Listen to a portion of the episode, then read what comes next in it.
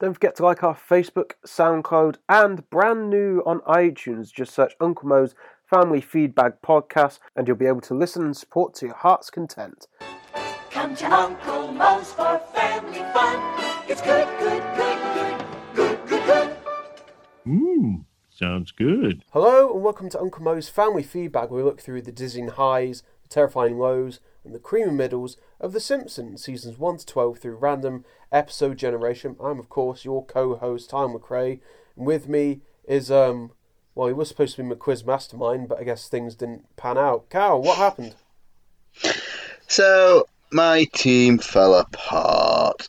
To be fair to him, we do a, we do a, a week uh, a quiz every week anyway, um, and that's always on a Thursday. This quiz was on a Tuesday, so they kind of forgot. Two people forgot. One person uh, just couldn't make it because I can't. I think they were having an exam the next day or something like that. Um, so I don't really want to kind of go and cheat my way to, to winning by myself. So I kind of gracefully allowed a different team to win, shall I put it. Oh, um, no. I will say, though, um, one of our guest hosts, Danny, uh, Danny Birdsall for all you, um, did end up going, and I believe he ended up finishing about fourth out of God knows how many teams. And the questions he did struggle on are very niche ones from, I think, season one. I mean, I wouldn't even be able to... You wouldn't even be able to get to the depths of uh, your brain there, Cal. Wow. Speak for yourself, man. I'm the big... What's his show called? Simpson? Yeah, I'm the big Simpsons fan. And the episode we're going to be reviewing today is The City of New York versus Homer Simpson from season nine, episode one, directed by Jim Reardon, written by Ian Maxtone Graham, with the original air date being September twenty-first, nineteen ninety-seven, and the couch gag being that the Simpsons are all dressed as Harlem Globetrotters, and they're all doing their little basketball tricks. And as always, Cal, do you have any initial memories and nostalgia of this here episode? So, this episode came out, when did you say, nineteen ninety-eight? ninety-seven in the U S, I think like ninety-nine or, yeah, ninety-nine in the U K. So I don't know about yourself. I can't remember this episode ever growing up, purely because obviously nine eleven happened and that kind of stopped the airing of the episode. The first things I remember of this episode is from a Simpsons uh, clip show of when Homer's driving and then the taxi driver ah, tells yeah. him, get after Rose. I remember that bit, but I can never, I, I'd seen every episode of Simpsons. I didn't know where it was from or anything like that. And because of nine eleven, I didn't see this episode until much, much later, where I think it was about twenty ten, where it first got aired over here in the U K. Yeah. What about yourself? Well, and we will get into the uh, eerie factor of this episode, folks. I generally can't remember growing up with the episode. I remember um, after they brought it back into syndication, watching it, but I was definitely in my early teens by that point. But my memories of it is just the Homer segments from this episode, nothing else. My, like, you know, my real passionate memories, my hardcore memories of this is Homer going to New York and just dealing with the car, not so much uh, you know, the intro and uh, what the family deal with here. And we kick off the episode with uh, Moe's Tavern there, and he's about to bring in the evening rush, so he scurries the rats in. And it hits five, and we get all the workers coming in, all the dullards coming, Homer. Uh, it's evening for them, but um, Barney comes in, you know, oh, morning, Mo. Um, just brushing his teeth in there. And Mo has to hit in a real bad policy now, you know. ninety-one percent of all drink driving accidents are caused by you six guys in this bar. You know, a bit of elation, but, you know, it is quite scary. So they're going to draw uh, pickled eggs there. And whoever's got the black one has got to stay sober tonight, so... Everyone picks one and they're all lucky. Apart from, you know, our good friend Barney here, and he can't deal with it. And so everyone's just getting lush now. You know, Homer's dressed down. Uh, he's Peter Pantsless there. And Barney can't take it, but it's about to put him over the edge when you hear the dulcet tones of, uh, oh yeah. And it's uh, our first guest appearance and the actual canon debut of uh, Duffman here. Now, ah. about as far as tertiary characters, where do you rank Duffman, Cal? I love Duffman. I think he's fantastic. I love what happens, you know, when they kind of replace Duff Man with um, with Santa's Little Helper and such like that, and he becomes really fat and shit. Like, is this? It, uh, we didn't really have like advertisement characters like that over here in Britain, but there is a few over in uh, in in America where where they kind of get their inspiration from. In regards to like how Barney reacts, I know you're not that much of a heavy drinker, and I like the odd tipple and such like mm-hmm. that. I don't. Have you ever be, really been in a situation where you're, for whatever reason, being you're on some sort of medication or you're doing something early next day and you can't kind of let loose a little bit? Oh, oh yeah, that has definitely happened to me uh, multiple times. Um, now, thankfully, now it seems to be fifty-fifty, like, oh, I missed out on a banging night compared to, uh, oh, nothing really happened when I couldn't drink. But um, I was never pushed quite over the edge like uh, Barney here. But it is always like a little, you know, it is always a sort of nip in the tail when you can't sort of cut loose with a few uh, bevies there. But as far as Duff Man, the tertiary character, I think he's all right. I like him, but I wouldn't say he's, you know, as strong as, you know, like a Gill or whatever. But I, I do enjoy him. I get a lot of, uh, you know, American, you know, typical American commercialism in him. You know, like your Turbo Man and your Jingle All the Way kind of film. So I, I do find it funny from that respect. Are you ready to get duffed? Hey, it's Duff Man, the guy in a costume that creates awareness of Duff. Duff Man wants to party down with the man who sent in ten thousand Duff labels to bring me here today. I've got a bottomless mug of new Duff Extra Cold for Barney Gumbo. Now, who wants to party? And Duff Man's here specifically because Barney has sent in ten thousand cases and he's going to get a Duff Extra Cold keg of beer, but he's saying, you know, oh, can't do it on the designated driver, and we get a nice little record scratch and the bar goes silent, and you know that got to legally say, oh, like, good for you, we respect all uh, we respect all designated drivers. Now, who wants to party? And they all have a big sesh. And um, I will say right from the start, and you see more flourishes of it in the actual New York segments, but I find the animation on this episode absolutely tip top, Cal. Yeah. Yeah, I mean, just no, a little, um, you know, the beers swilling by Barney's head and that, and then you get to see the damage on Homer's car, which we'll get into later, but I just found it brilliant. No, I agree. I think the detail, especially with that, the, the visiting, I don't know if it's potentially the first time or, or, or wherever, um, where they've actually gone to a real city mm. and kind of shown, like, in this much de- detail kind of thing. It, it, it's absolutely beautiful. It's It's, it's very... very strong animation. Barney's having to drive him back home. Now, as far as, I've not got so much stories about missing out on boozing, but I've definitely got good stories on taking a bunch of piss mates home, especially like two years into driving that. I'll be the good mate and the chuck some money my way, but oh my God, they don't talk some absolute shit, Cow, because a lot of them were just talking like, oh, there's, um, that was it, uh, Five Guys. It was one of the first Uh, times like a couple of Five Guys were popping up around the U K. It's like, let's go at Five Guys. Like, no, that's thirty miles away in the next county. Come on, bacon milkshake. No, fuck off. Like, oh, See, it's the absolute worst.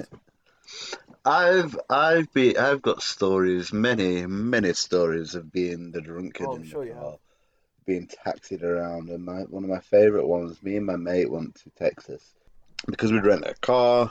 Uh, You know, he was driving and such like that, so he was saving money, and we were in Austin, and in Austin there's a street called Sixth Street, uh, which is basically like kind of like the West Street in Sheffield, or like, you know, the West. West you, you kind of like bar hop from, from bar to bar mm. all the way down. And um, I thought a bit about, like, we kind of got a bit bored of Austin at this point, and like throughout we, we were we were in America for two weeks anyway. And me and Simon, we'd, we're like an old married couple where we'd fall out and it would be fine. We'd fall out, we'd be fine. The only time we kind of fell out uh, was we went to this bar. He didn't really like blues, blues music. I was kind of enjoying it. So we went to this random bar where, like, the barmaid's really hot, obviously. And then we did this thing where if you asked for a certain shot, they'd stand up and like feed it you out a dildo and shit like that. So oh like, it it was fucking immense. It was good, and it got it got to the point where like we we just started talking to him. And we weren't really flirting with him. We were just asking him like, "What's good?" kind of thing, in, you know, in, in Austin and shit. Um, and we got really friendly. So they were like charging me just for soda, but giving me like triple. Like, oh, uh, like gin and stuff like that. And gin, do, gin doesn't really have much effect on me. Um, I went, you know what, I'll just, I'll, I'll have a rum, and then that'll be fine. And then obviously, because they were tripling it and quadding it and shit like that, it was about three quarters rum and oh, coloured, coloured with a little bit of coke. So we get into the car, he's driving home.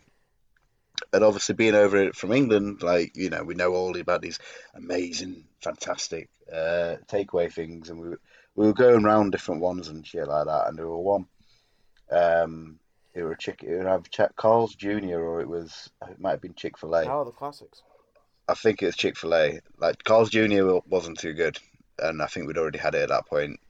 Um, oh, I didn't like it anyway, but like, the one we hadn't found yet was fucking Chick-fil-A, and it's like when we eventually had it, it was delicious. Even though they don't, they're very religious and don't like gay people, but they put all that hate into the chicken, and the chicken tastes fantastic. It's great. So we get into the car, and where Austin's a big fucking town anyway, big city. We were on like the edge of the city centre, um, the other like on on like the east or whatever. So we're driving from sixth Street going to stuff because you want to get some food or something like that. We were going to queue up for this place called Whataburger, which is like a tradition in Texas. It's fucking delicious. Um, but the queue is just fucking massive. It was like a queue for a club to get into the place, and then there was a queue on top of that. So we spent, oh, well, do you want to go somewhere else? I was like, oh, let's go for Chick-fil-A. So yeah, that's a good idea. We've not had it yet. And he looks on Google Maps or whatever, and he goes, wait, there's like...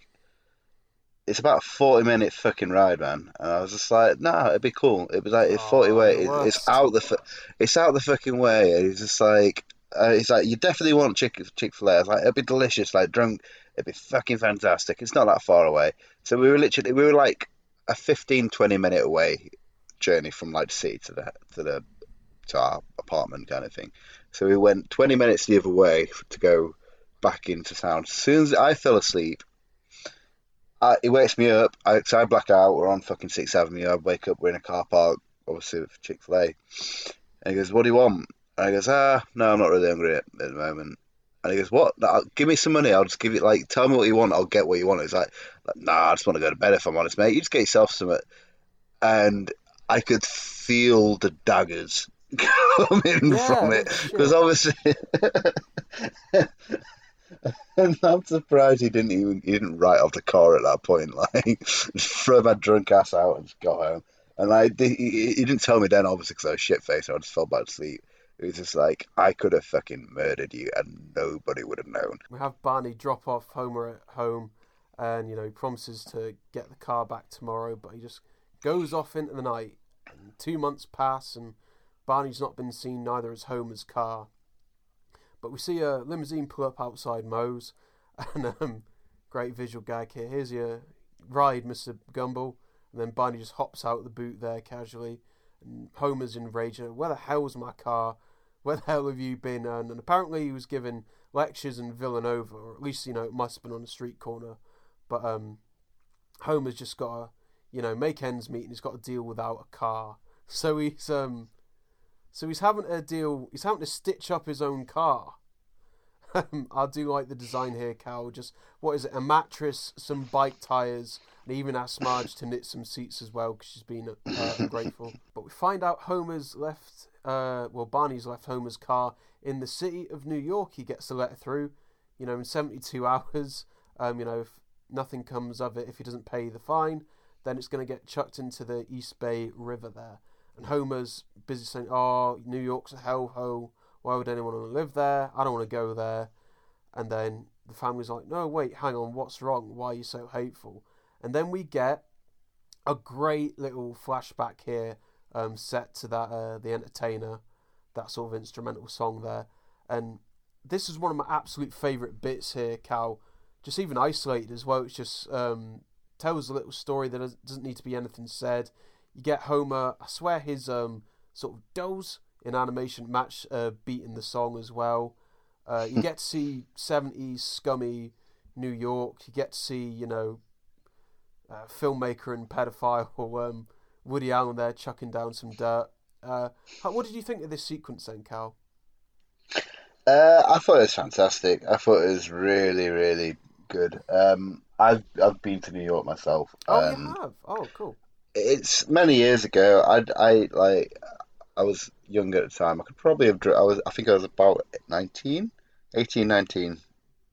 Um, I could have drunk because I, I, I had a full beard and shit. I never did because I didn't want to kind of like. I knew the worst thing would say is just like no, but you know, whatever. Um, it's fine. It once you've seen all like the touristy bits, like there's nothing else to do, and people are rude there as well. They're like really. Like they're just angry all the time, so it's kind of what more so it, it, than say London.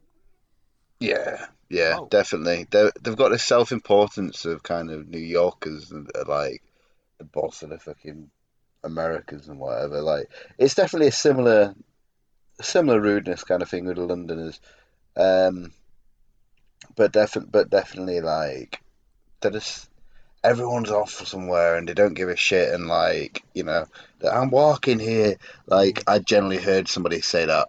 Oh, wow. Whilst I was there, it was fantastic. We have the family, um, they're raring to go, you know, so cheap to go there, you know, oh, nine dollars, this one's on me. And we get uh, this still image that I absolutely loathe because you get every, what, now and then some shitty article rise up and say, oh, did The Simpsons predict nine eleven? And as far as I'm aware from doing my research, it was just nine such a very odd number.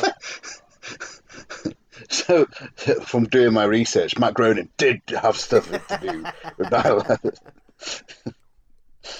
Well, uh, according to Bill Oakley, who's uh, behind the scenes as like a producer in seasons nine with Josh Weinstein, nine was just an odd, funny little number there, and then you've got obviously the Twin Towers looking like an eleven, so it's obviously just, you know, because the event happened, people are going to make that obvious draw to it. I'm just sick of these shit articles, Cal. I uh, don't know about yourself.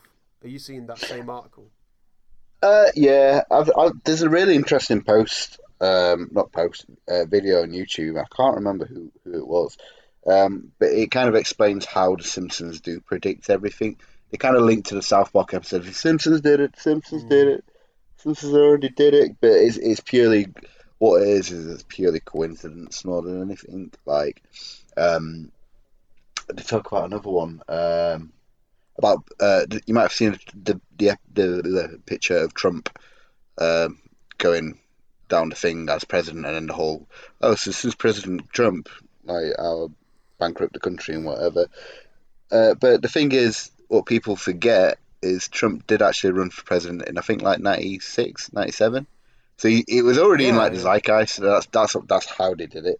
However, this episode does actually kind of link to another more modern epidemic. We have Homer. You know, he's annoyed that you know oh, Bart and his money. Uh, all right, fine. He's going to New York, but they're not going to take his wallet this time. Just yeets it into the fire, but you know, the baby pictures were in there. Oh, don't you start, Lisa.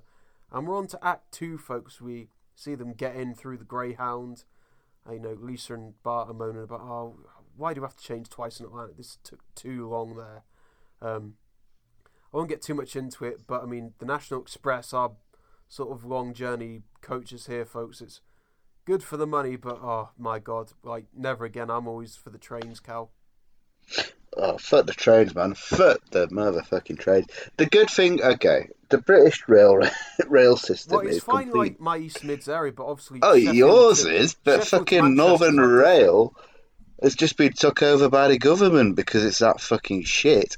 They should privatise the fucking train system. Everyone's been on about it for fucking years. The one thing what New York do do good is the fact that you can buy a ticket at one side of the island at the beginning of the day. You can get all the way up to the top of the island and back down as many times as you want with that same ticket, yet in fucking over here, it costs almost three hundred quid, uh, it costs almost two hundred quid to get from Sheffield to uh, London, oh, which isn't even that fucking long.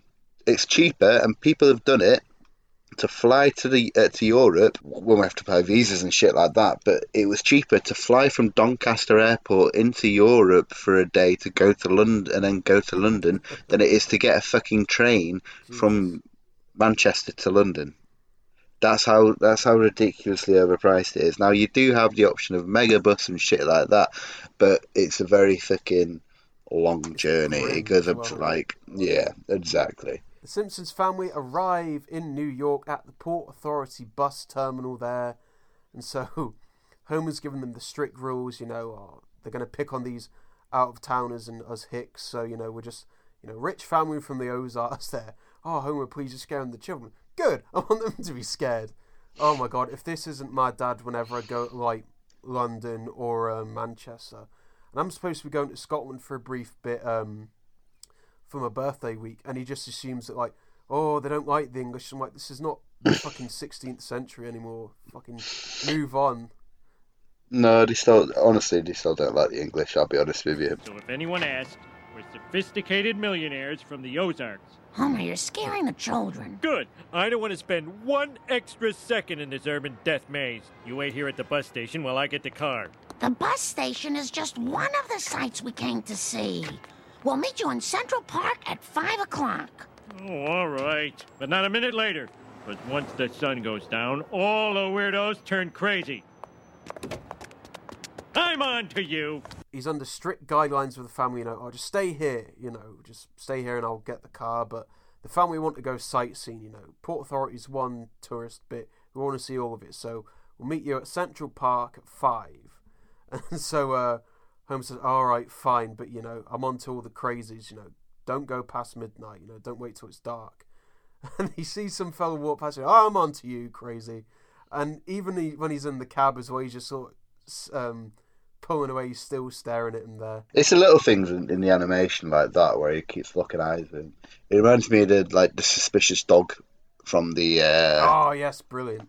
The Mel Gibson episode. Homer arrives at one uh, World Trade Center Plaza. And, um, I mean, you know, we can't dilly-dally around it anymore, folks. Um, we have the Twin Towers here, you know, before that major national incident of the twenty-first century happened. Now... I mean, I I can understand why they initially had it cut out of syndication, or at least cut out these bits, but I'm glad that now they've almost fully reinserted um, these initial scenes here, Cal.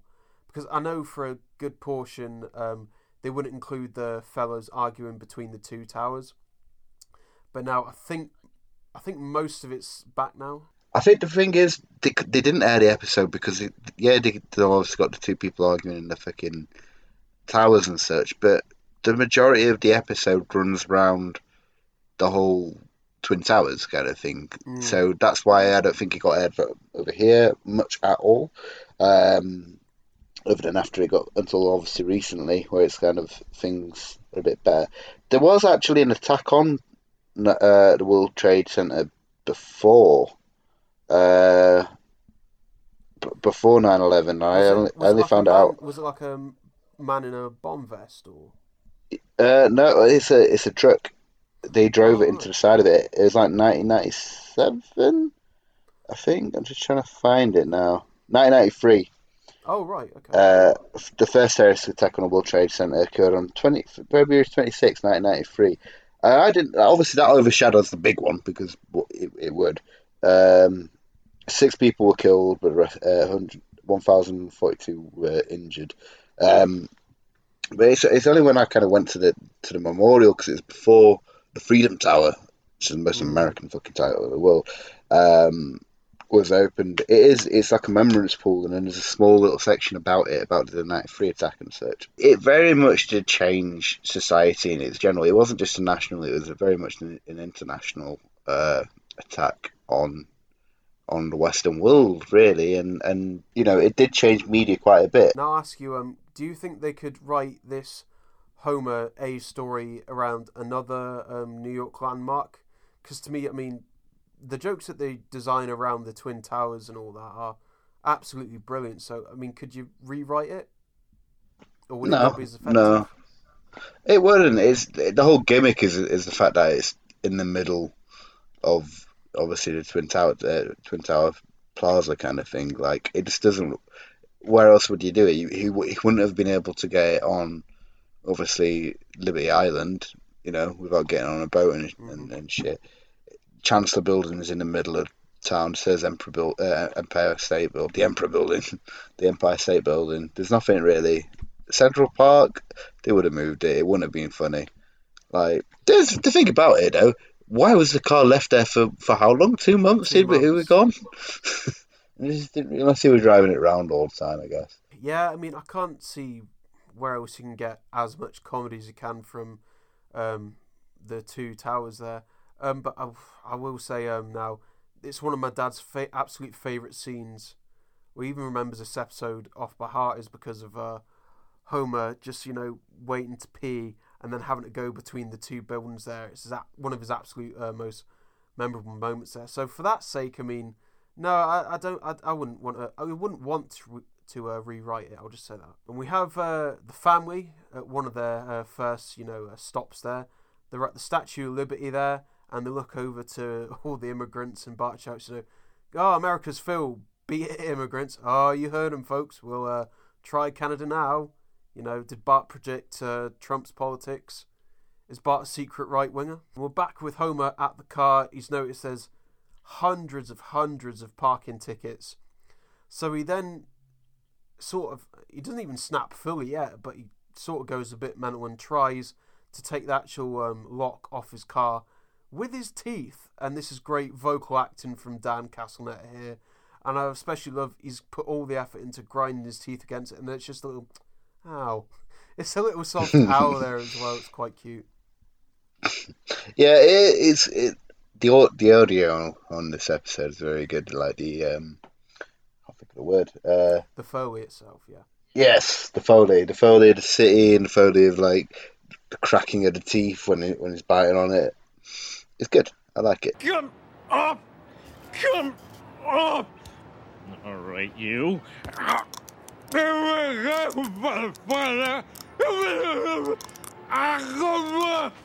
Oh. Hey. When you're done with that, I got something up here you can bite on. And why don't you be polite, you stinking puss bag? Pal, you gotta call that number on a boot. Sorry about that, guy. They stick all the jerks in Tower One. That's it. I'm coming over there. Yeah, why don't hey, you come over here? I got something for you. There, shut up, the both of you. We have uh, a couple of the two opposite guys in the Twin Towers there arguing with each other, and they say to them, "Oh, you got to call the number on the lock there, you know. Uh, they stick all the jerks in Tower One." And, yeah, it's a shame that obviously this got cut initially uh, from, you know, later syndication for a while, because I just really like the fact that every single day these two men have the same argument there. And you also got a typical fifties New York saying, ah, I'll strangle the both of yous with the... um, And he's even got the washing line there. It's really, really cool. The thing is that, like... petty rivalries like this will last to the end of times. Like, there's a, you, you, you know, you always hate the school that's just up the road because they're your big rivals or whatever. And we have the family now journeying on the subway there, and um, Bart. Ah, oh, now I will say this has got positive cringe moments in this episode, but I'm afraid this is the only sort of negative uh, cringe I get from this. Is Bart licking that pole when he's trying to scam people, saying, "I do not have a sense of taste, observe," and it's, oh god. Now, I've been on the underground in London many a times, I've been to London quite a few times, and I just think, like, how have hundreds of hands hold that every single day, and oh, shiver down my spine, Cal. Wait, you forgot, you forgot the guy, how dare you forget the guy, who's just like, well, no, how about if I give you, uh, you give me your address and I'll write to you. Okay, it's uh, Jesus at uh, the Pentagon. That was a good impression. Yeah, like, oh yeah, of course. Ah, oh, how can I forget? I'm not gonna lie, I didn't want to think of like homeless people on the subway because like we face too much austerity now in a post-Brexit world. But um, I'm glad you do remind me. There is a bit of gold in there.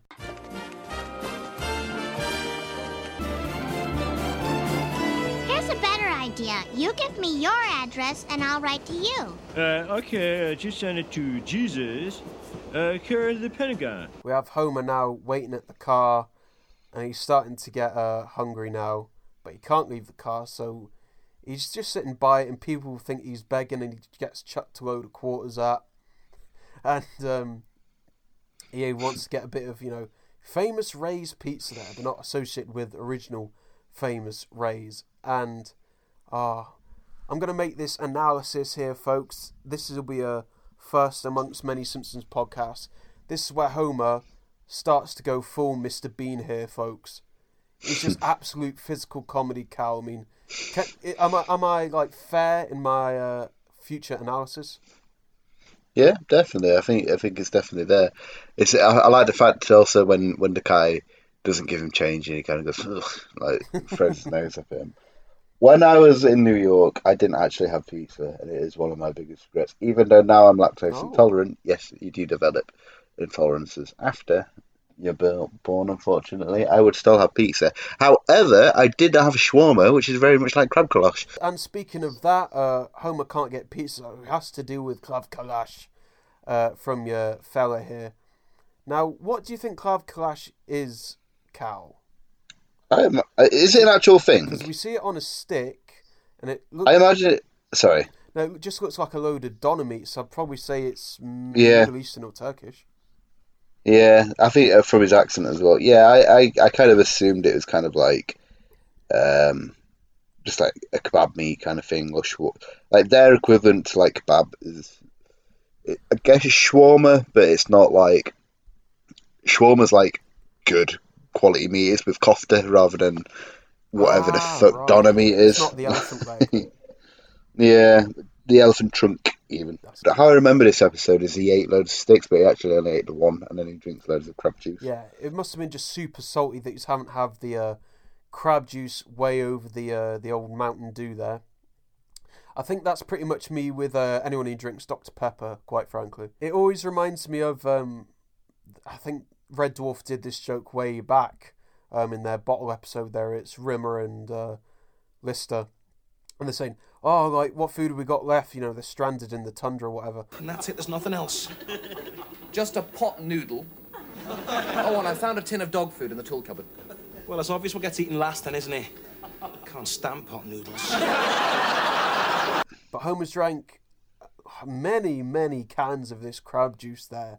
And unfortunately, the Krav Kalash uh, does not have a toilet, so he has to go to the observation deck in... Uh, one of the towers, but we get Homer dance jigging about a bit with his bladder full, and um, I, th- I think I'll probably screenshot this moment here. As far as like animation and Mister Bean and being really out there, he sees uh, you know he sees these post boxes and he goes to sort of whiz in them, and this moment out of nowhere, don't think about it, pal. And I just love Homer's little expression, like like his big shocked face there. It's it's very Looney Tunes. I do like it.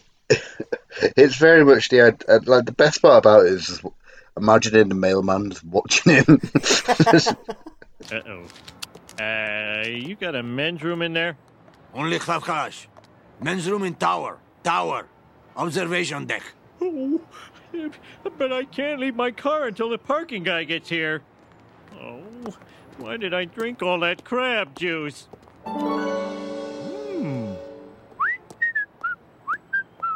Don't even think about it, pal. Now the family moved down to Chinatown from Little Italy, and um, Marge, I think she gets some un- hidden, uh, underrated lines here, because it's very much like um, oh, someone who is a small town folks, not aware that, you know, other cities can have these small things, you know. Oh, only New York, uh, you know, has a Chinatown, not like every other major city with an, with an aging community. And on the um, subway as well, she sees an advert for, like, laser wart surgery. Oh, wow, the future's here. In Chinatown, uh, Lisa gets quite concerned, you know, oh, Mum, are those bunnies dead? No, those rabbits, you know, just, you know, inside out and hanging upside down. Have you had to deal with your niece asking, like, oh, is that rabbit sleeping with all the dirt and the wounds in it? Uh, or have you not dealt with death yet? Uh, she she's, she's too young. She, oh, I tell you what though, she did have her first, she's only, cause she's only two, so, so kind of, the conversation's only just getting there. Um, but she did have her first interaction with, um, like a bait and switch with, with somebody who was a good guy at the beginning, Ooh. Wasn't a good guy at the end. It was um, Incredibles two, if you've seen it. I don't know if you have. Oh, yes, uh, yes. Yeah, very good film. Um, very good animation as well. But it's at the end, and she's just watching it. Bear in mind, she can, she can speak. You can have, like, very basic conversations with her. And, like, you'll say, oh, where have you been? Have you been to school? She's like, yeah, I've been to school, and, and stuff like that. So we're just watching T V, and she's, she's like, literally stood in front of the T V. And she, um, it, it does the whole reveal that the villain is the villain, and she was the woman wasn't the villain in the first place, and such. And she turns around and just looks at us all and goes, "What? No, no!" Oh, and throws herself on the floor, like on her knees, and goes, "No!" We're back with Homer now, and his bladder is absolutely full. It's at the peak, and he sees a bus go past with Flushing Meadows. Now, Carl, do you have anything specific in facts for this? Just bait me into it, man. It's great. So, I Googled it because I was like, is Flushing Meadows a real place? And it is. It's where um, the World Fair was back in the sixties. They were in Men in, Men in Black, um, where they get the spaceship to fly off and stuff and, uh, and all that shit. However, it is called... Hang on, let me just get the actual title... For what it actually is, and here is my singing voice, which is shit, but it's called Flushing Meadows, Corona Park, therefore... Oh my god. Matt Groening, with all his Vietnamese animators, calls coronavirus and calls nine eleven, and, you know, that's that's my two cents. Cal, just throwing it out there. Cal, get this some WordPress now, get us some clickbait. Come Come see me, Disney Love, please don't. We have a great bit of animation just imagining, you know, all these toilets and a meadow as Homer, and it flushes back to himself in real life. But, you know, he's going to be gone literally one minute there, and he starts the mad dash. He goes through the queue, you know, excuse me, cuts, he's, oh, I'm in front there, pays his money for the observation deck, and he just cuts through to the lift, and we see, um, I, I'm trying to think who this character is. It's, maybe it's the wealthy dowager from, um, Krusty. I recognised her in a, you know, she's always like the wealthy woman. Uh, you know, I wish you could she's... stab in the eye. Yeah, she is. She's in um, the college clown college one, and she gets yes. fucking pied through the wall. she, she is. She's more of a. She, uh, I don't know, yeah, she's a, she's in a few episodes here and there. Homer, you know, can't wait, can't wait, can't wait. Burst through the lift there. And it's out of order. You've got to use the other tower. Now, this exact bit was um, what made my dad crease. You just see the outside of the Twin Towers, and you just see the camera shoot down. Homer goes across, shoots back up, and the big sort of relieved yell that Dan gives. Yeah, it's oh, it's just simple stuff, but it's absolutely hilarious. You know, you know, but to be fair, you know the feeling We've all been of there. When you. Bursting for a piss, and you only just make it. It's like, ah, oh, oh man, yeah. Oh, dude.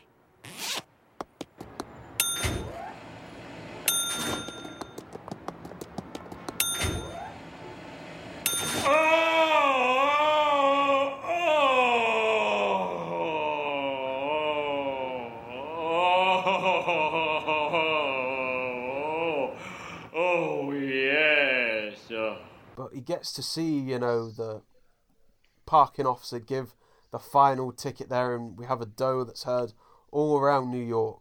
So he rushes back down. We're into the third act now, folks. Homer goes and sees his final ticket for two hundred fifty dollars, and this just, he snaps, and this sends him over the edge. He goes, well, I'm, I don't want to die. Oh, what's the line he says about, I'll get out of this city dead or alive, whether it kills me or not. It's like a n- n- nice little oxymoron here. Yeah, I think it is, if it, if it kills me or not. Like... And we get to see the sun about to set. It's nearly five p.m.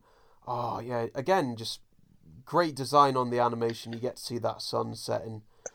And I think it's the audio as well, like the the music of the episode where it's yeah. So like, I tell you what, it reminds me, and you get a bit of it when he's going mad through Central Park. You know, the Warriors were, was quite synthetic. I was yeah, yeah, yeah. I was just thinking the same. Yeah, it's very Warrior uh, vibes kind of thing. And this is the positive cringe I'm talking about, folks. From this point on, just oh god, seeing that car get like thousands of dollars of damage done to it.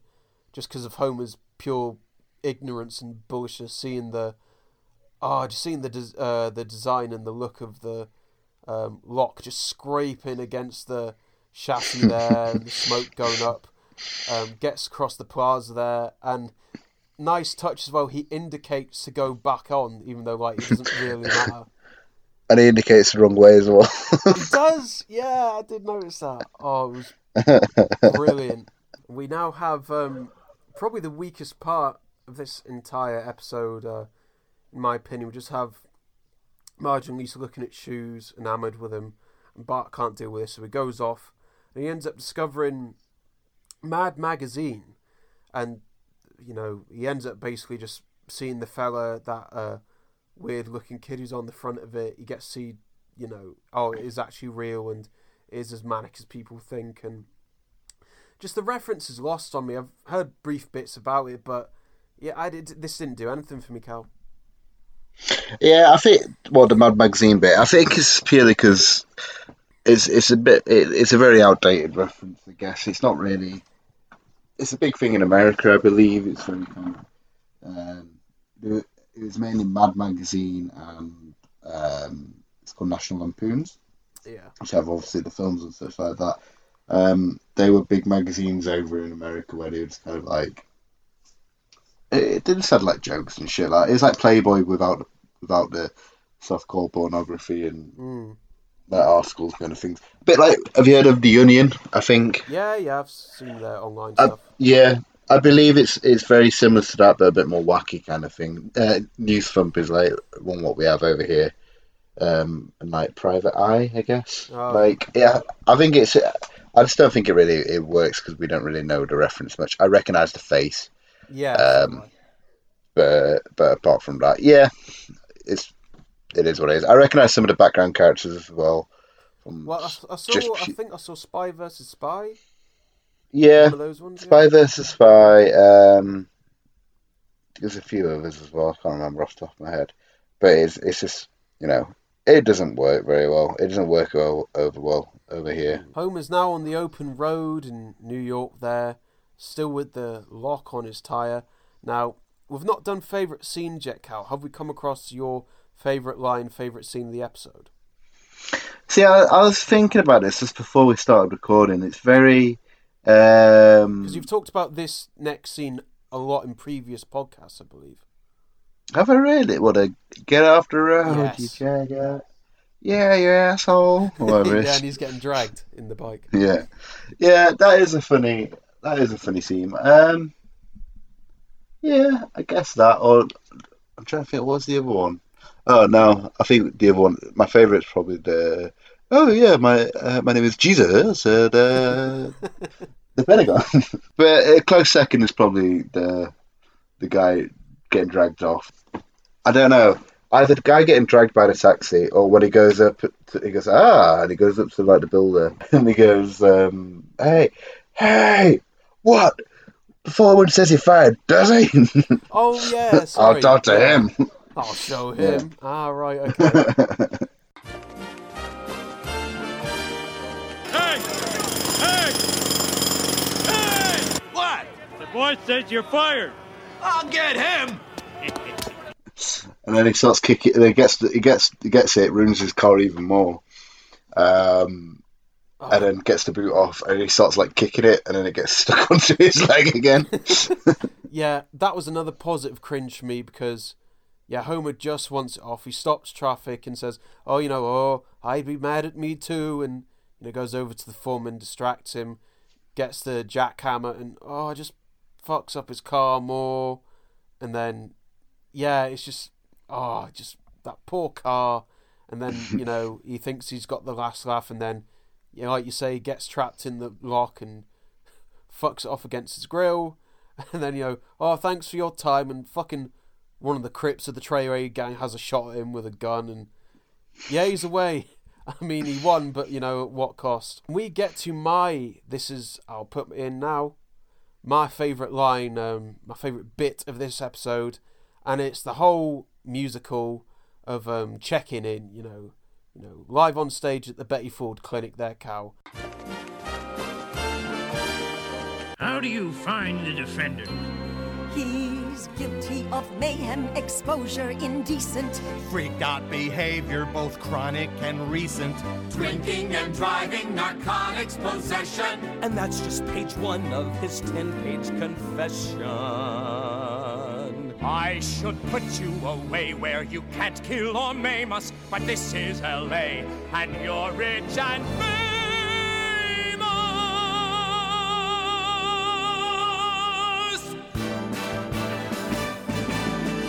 I'm checking in. He's checking in. I'm checking in. Checking, checking in. No more pills or alcohol. No more pot or Demerol. No more stinking fun at all. I'm checking in. He's checking in. He's checking in. No more looking pale and thin. No more bugs beneath your skin. Hey, that's just my aspirin. Chop it out, you're checking in. Do you know this song got this episode an Emmy? Did it really? Yeah, interesting. For best uh, original music piece or what have you. And um, yeah, it's just, I mean, the construction of it, the literal staging of it as well, and again doing the old Wikipedia research, this is supposed to be like a Robert Downey Junior lookalike. Like, I can't imagine yeah. Robert Downey being, you know, in trouble and, you know, into the drugs when you just think of him as Iron Man and Mister Marvel and what have you. Oh no, like I think I've discussed discussed this before. Like in it was only uh, Kiss Kiss Bang Bang what kind of rebooted his career a little bit in the nineties and stuff. He was a massive drug addict and he was a really like heavy drinker and such like that. Went into rehab several times. But uh, Batman, Iron Man did eventually obviously reboot his career. But there's a really there's a really weird clip. What kind of differs how it how, how it changes is when in the Mel Gibson episode and they're driving around. He says, "Isn't that Robert Downey Junior shooting at cops?" And he goes, "Yeah." And he goes, "I don't see any cameras." It's like, yeah, and like drives her out, drives away. And how they those two characters have kind of changed from the Mel Gibson character being obviously the nuts oh guy, my and God, yes, Robert Downey so Junior Right. But then Mel Gibson and Robert Downey Junior are good friends, and when and Mel Gibson actually helped get Robert Downey Junior sober as well. Oh, really? So that's why it's kind of like, a, yeah, yeah. So that's why he kind of helped him. But I like Mel Gibson. He's You know, he's a good actor and a good director, but he's just fucking nuts and racist as fuck, and a bit of a misogynist. But you know, the dude can direct. There's so many favourite bits about, um, you know, I'm checking in the actual song itself, um, the judge having those belting pipes. You don't expect that from that senior actor. Um, obviously, a bit that I get now that you know, young Tyler didn't get at the time. Um, why were they taking away his belt and his shoelaces? Oh yeah, right. That's why. Like Jesus Christ. The thing is, the Simpsons, even even what modern day Simpsons, really, they they're really good at the musical, uh, you know, mu- the musical numbers and shit like that. There's obviously the classic of Doctor Sayers, Doctor Sayers, and uh, the Stonecutter uh, song. Stonecutters, yeah, yeah, you know they're very good at them, and I think, and it's very easy to kind of, especially when they're in the musical element. They can be a bit more surreal with it, and even a bit darker with it, and kind of hide it in the background a little bit. It works really well. The sun is setting on New York. The kids and Marge have a nice little carriage ride through Central Park. But Homer, you know, he's um, he's Kurt Russell in Escape from New York. He's uh, it's Die Hard three. I believe this is a sort of reference to Die Hard three, where Bruce Willis just fucking about and he just wants to get on and get away and get to this terrorist. He's going through Central Park going mental, and Homer just rides up to the carriage, you know, right, come on Marge, just you and the kids, you know, we don't have time for the baby, just do you want to get the fuck out of New York straight away. But Marge is very civil, like, no, like we're not jumping there. So finally just pulls in front of the carriage, all the family get in, even uh, Jimmy the cab driver, he just fucking chucks him out. Tell your friends about Jimmy. I guess Homer's succeeded, sort of. He's got his car and they're out of New York. The family have had a great time. They get to look on a very beautiful, a very well designed New York um, uh, sunset and a landscape there. And Lisa asked the immortal question, "Oh, can we come back here again, Dad?" "Oh, we'll see, honey." And some stuff is splattering against him, and it's a dump truck. And ugh, final cringe of the episode, folks. Just the biohazard, and you see the needles come out. Oh, fuck me. We'll see. We'll see. And we get a fantastic, and this would have absolutely killed the animators. Do you know how hard it is to have oh, like yeah. a rotating filmic shot? Yeah, yeah, just the money in that. I mean, Fox were confident in The Simpsons. This is season nine now, and they're about to get their contracts renewed in a few months' time, all the actors and producers. So um, they put a lot of money and a lot of effort to this, and it shows. Cal, what did you think about this final swinging shot? Oh, definitely. It's, it is really, really beautiful, really. And it's, it's like you said, it was made in, what, ninety-six, did you say?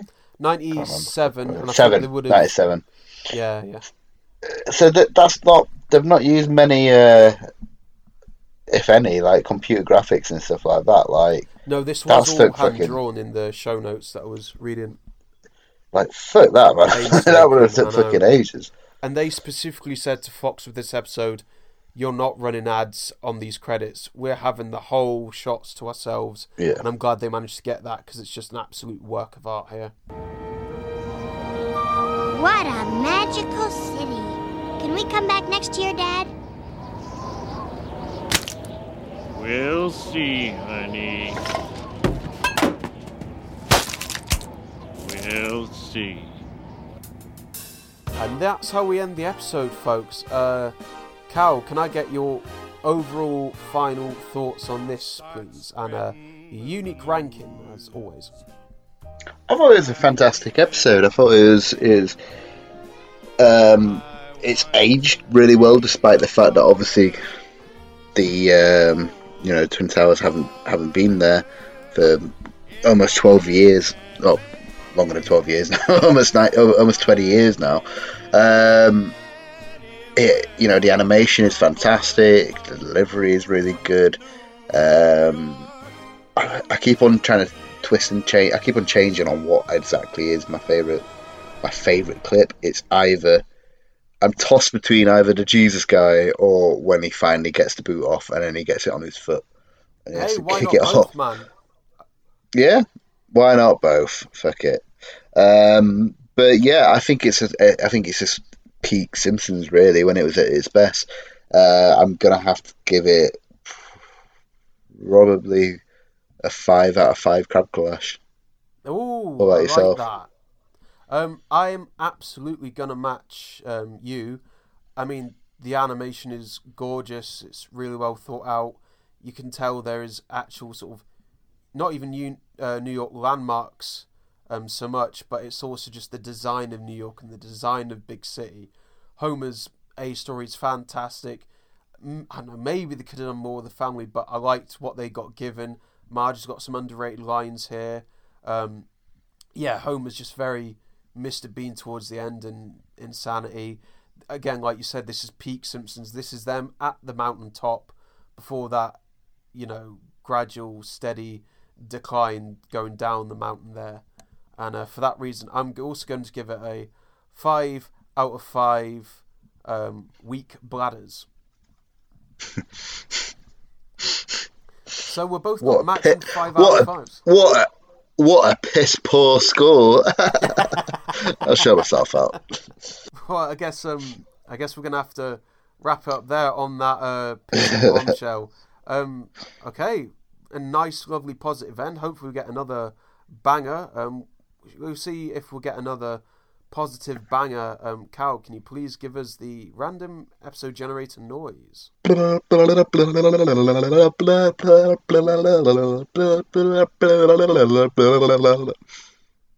start spreading the news, folks. I love that. I had a feeling you might do that. I'm getting predictable. Start spreading the news, because we're going to the Big Apple for Season nine's The City of New York versus Homer Simpson. Don't forget to check us out on iTunes, SoundCloud, Twitter at Tyler T M C. Look for Uncle Mo's Family Feedback Podcast in the name, and our Facebook page as well. And we will see you folks later. Take care now. Come to Uncle Mo's for family fun. It's good, good, good, good, good, good, good. Mmm, sounds good.